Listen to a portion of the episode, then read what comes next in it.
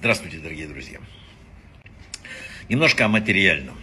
В нашей недельной главе рассказывается о том, как э, главы колен двух подошли к э, Машарабейну и сказали, что они хотят построить загоны для скота и города для детей. И сказал им Машарабейну, не так нужно делать. Главное, сделайте главным, а второстепенное – второстепенным. Сначала стройте города для детей, а потом загоны для скота. Мы сейчас стоим, удивляемся, возможно ли такое? Разве может человек поставить имущество выше детей? Ведь дети это главное богатство и так далее. Но давайте проверим самим себя.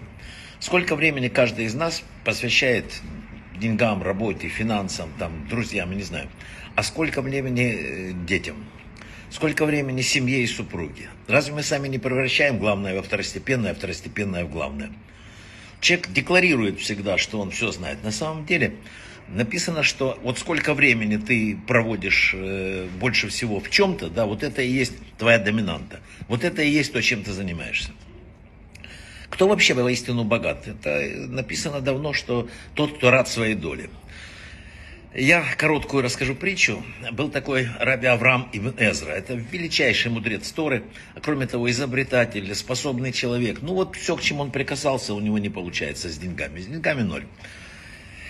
И решили э, ученики, что надо как-то обеспечить нашего учителя. Что они решили сделать? Они возникли идеи. Возьмем кошелек, наполним его золотом и э, положим по дороге, где он идет.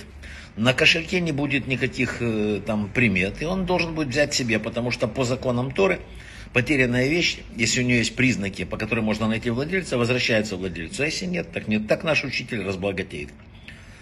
Взяли ученики, спрятались, положили кошелек. И вот идет Эзра по дороге, до кошелька остается уже метров двадцать. Вдруг Рав закрывает глаза и идет как слепой, держась за стенку. И ученики в шоке, что такое. Он прошел это место, где лежал кошелек, развернулся, открыл глаза и пошел дальше. Ну, ученики в шоке, так, вечером встречаются с ним, говорят, Рэбе, а вот что мы видели тебя, ты шел как-то как слепой. Он говорит, я объясню. Я шел, и вдруг мне стало как-то вот, что вот почему я такой неудачливый, что со мной такое. И я решил следующее, что, а вдруг я представлю себе, что я был бы слепой. И вот я представил, что я слепой, как тяжело бы мне было. И вот я прошел немного по дороге с закрытыми глазами, потом открыл глаза и вижу, какой огромный подарок дал мне Всевышний, что я могу видеть. Видите, во-первых, э, что положено, то положено. Раби Ибн Эзра знал одно. Истинное счастье зависит от самого человека. Когда он чувствует, что может превратиться из счастливого человека в несчастного, да, вот тогда он должен э, вспомнить что-то хорошее, что у него было в жизни. Это помогает ему снова стать счастливым. Еще очень главное, наверное, материальным, это умение делиться. Сегодня расскажу две истории, еще одну расскажу. Эта история началась в тот момент, когда один религиозный человек э, подошел к другу, попросил у него большую сумму денег взаймы. Ну, большую для них такую. Он сказал, что он заказывал товар в Китае, что у него по дешевым ценам, сейчас у него денег нету помоги мне, пожалуйста. А друг говорит, что да, и он знал, что можно положиться на него. И говорит, конечно, я тебе помогу, больше того, я тебе скажу, я отложил на свадьбу дочери несколько десятков тысяч долларов, и никто об этом не знает, я спрятал в подвал своего дома. Там, сейчас я тебе пойду и дам. Пошли они вместе, и вдруг э, хозяин в ужасе, пакета с деньгами нет. Он обыскал все, ничего. А как одержим, он бежит к жене, спрашивает, был ли кто в погребе в последнее время. А жена, не понимая, в чем дело, говорит, да как я убирала все вместе с помощницей перед Пейсахом. Мы все пособирали, всякие там, все, что могли, выгребли и выбросили старые мешки на помойку. Куда выбросили, кричит муж. Что значит куда? На помойку, я же тебе говорю.